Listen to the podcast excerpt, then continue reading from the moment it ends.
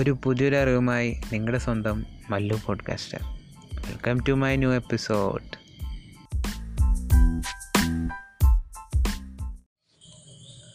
so welcome back guys ഇപ്പോൾ കുറച്ച് നാളായി. കുറച്ചധികം നാളായി തോന്നുന്നു. ഒരു കണ്ടന്റ് ഇട്ടിട്ട്.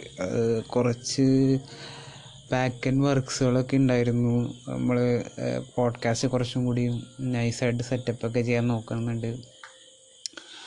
അപ്പോൾ നമ്മൾ ഇന്ന് ഡിസ്കസ് ചെയ്യാൻ പോകുന്നത് ബ്രാൻഡ് അല്ലെങ്കിൽ ഒരു ബ്രാൻഡിങ്ങിന്റെ ഇമ്പോർട്ടൻസിനെ പറ്റിയിട്ടാണ്.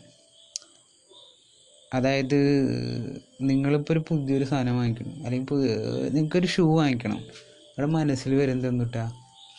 നൈക്കി അഡിഡാസ് അങ്ങനത്തെയൊക്കെ ബ്രാൻഡുകളായിരിക്കും അതായത് ഓൾറെഡി വല്ല എസ്റ്റാബ്ലിഷ്ഡ് ആയിട്ടുള്ള സാധനങ്ങൾ വാങ്ങിക്കാൻ അല്ലെങ്കിൽ ആൾക്കാർ കൂടുതൽ ആയിട്ട് ടോക്ക് ചെയ്യണ ഒരു കാര്യം വാങ്ങിക്കാനായിരിക്കും നമുക്ക് കൂടുതൽ താല്പര്യം.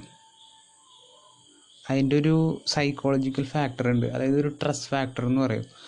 അത് ഒരു ബ്രാൻഡിന് എപ്പോഴും ഉണ്ടാകും അതായത് കുറേ ആൾക്കാർ വാങ്ങിച്ചിട്ടുണ്ട് പ്രൊഡക്റ്റ് എന്റെ ക്വാളിറ്റി ഗുഡാണ് എപ്പോഴും മെയിന്റെയിൻ ചെയ്തു പോകുന്നത് ആ സെയിം ക്വാളിറ്റിയിലുള്ള സാധനങ്ങളായിരിക്കും. അത് വാങ്ങിച്ചാൽ നമുക്ക് പൈസയ്ക്ക് കൂടുതൽ നഷ്ടങ്ങളൊന്നും വരില്ല.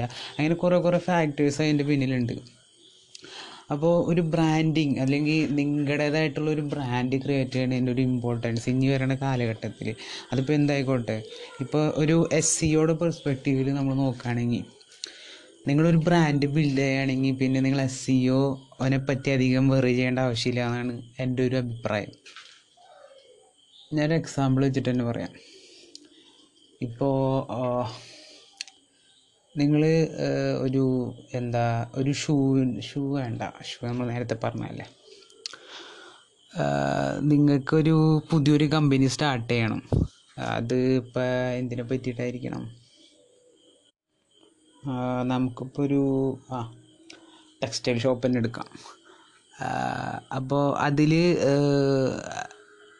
നമ്മൾ എസ് സി ഒയുടെ വർക്കുകൾ ചെയ്യണു. അതായത് നമ്മുടെ ഇപ്പോൾ ലോക്കലായിട്ടുള്ള ലോക്കൽ എസ് സി ഒ ആയിട്ടുള്ള വർക്കുകൾ ചെയ്യുന്നു.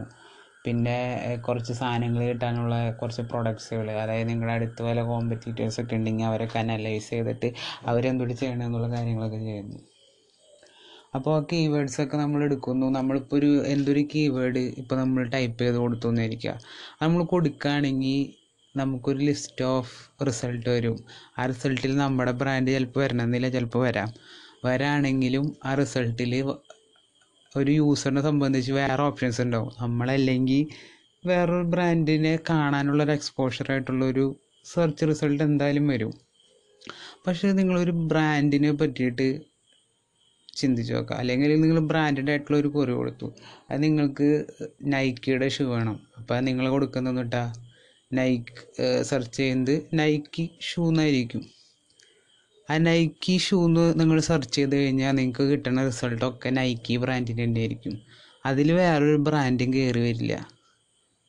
അപ്പോൾ നിങ്ങൾക്ക് ആ സ്പേസ് മൊത്തം അതായത് സെർച്ച് റിസൾട്ടിന്റെ സ്പേസ് മൊത്തം ഏത് റിസൾട്ട് എടുത്താലും അത് ബെനിഫിറ്റ് ചെയ്യുന്നത് നിങ്ങൾ തന്നെയായിരിക്കും അതാണ് ഒരു ബ്രാൻഡിന്റെ ഇമ്പോർട്ടൻസ് അതായത് ഒരു ബ്രാൻഡ് വാല്യൂ നമ്മൾക്ക് ഒരു കോമൺ പബ്ലിക്കിന് കൊടുക്കാൻ പറ്റുമെങ്കിൽ നിങ്ങൾക്ക് എസ് സി ഒ എന്നുള്ളൊരു കാര്യം തന്നെ വളരെ ഒരു പരിധി വരെ നിങ്ങൾക്ക് മാറ്റി വയ്ക്കാം അതായത് നിങ്ങളുടെ ബ്രാൻഡഡ് ആയിട്ടുള്ളൊരു സെർച്ച് ചെയ്യുകയാണെങ്കിൽ ഇപ്പോൾ വോയിസ് സെർച്ച് ആയിക്കോട്ടെ സാധാ ഒരു ടൈപ്പ് ചെയ്തിട്ടുള്ള കൊറിയ ആയിക്കോട്ടെ എന്ത് കൊടുത്താലും നിങ്ങളുടെ ബ്രാൻഡിന്റെ പേര് പറഞ്ഞ് കൊടുക്കുകയാണെങ്കിൽ ആ ബ്രാൻഡിന്റെ പേരിലുള്ള കുറീസ് മാത്രമേ സെർച്ച് റിസൾട്ടിൽ ആയിട്ട് നിങ്ങൾക്ക് കിട്ടുള്ളൂ.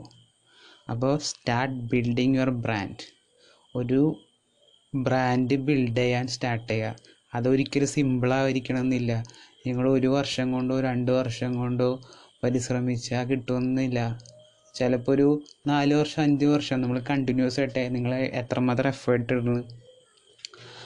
അതിനെ ഡിപ്പെൻഡ് ചെയ്തിരിക്കും ചിലപ്പോൾ ബ്രാൻഡ് അല്ലെങ്കിൽ നിങ്ങൾ ചെന്ന് വിട്ടിരിക്കുന്ന ലൊക്കാലിറ്റി അങ്ങനെ എല്ലാത്തിന്റെയും കുറച്ച് ഫാക്ടേഴ്സൊക്കെ ഉണ്ട്.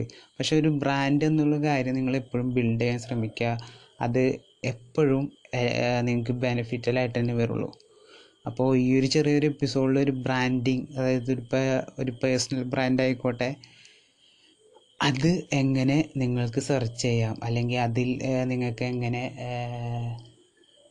ഗ്രോ ചെയ്യാമെന്നുള്ള കുറേ കാര്യങ്ങൾ നമ്മൾ തുടർന്നുള്ള കുറേ എപ്പിസോഡുകളിൽ എന്തായാലും പറയുന്നതായിരിക്കും.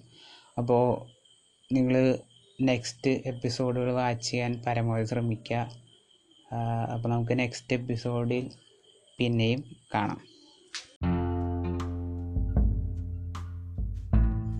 സോ ഈ ഒരു എപ്പിസോഡിലൂടെ നിങ്ങൾക്കൊരു പുതിയൊരു അറിവ് ലഭിച്ചു എന്ന് ഞാൻ വിശ്വസിക്കുന്നു. So learn apply and share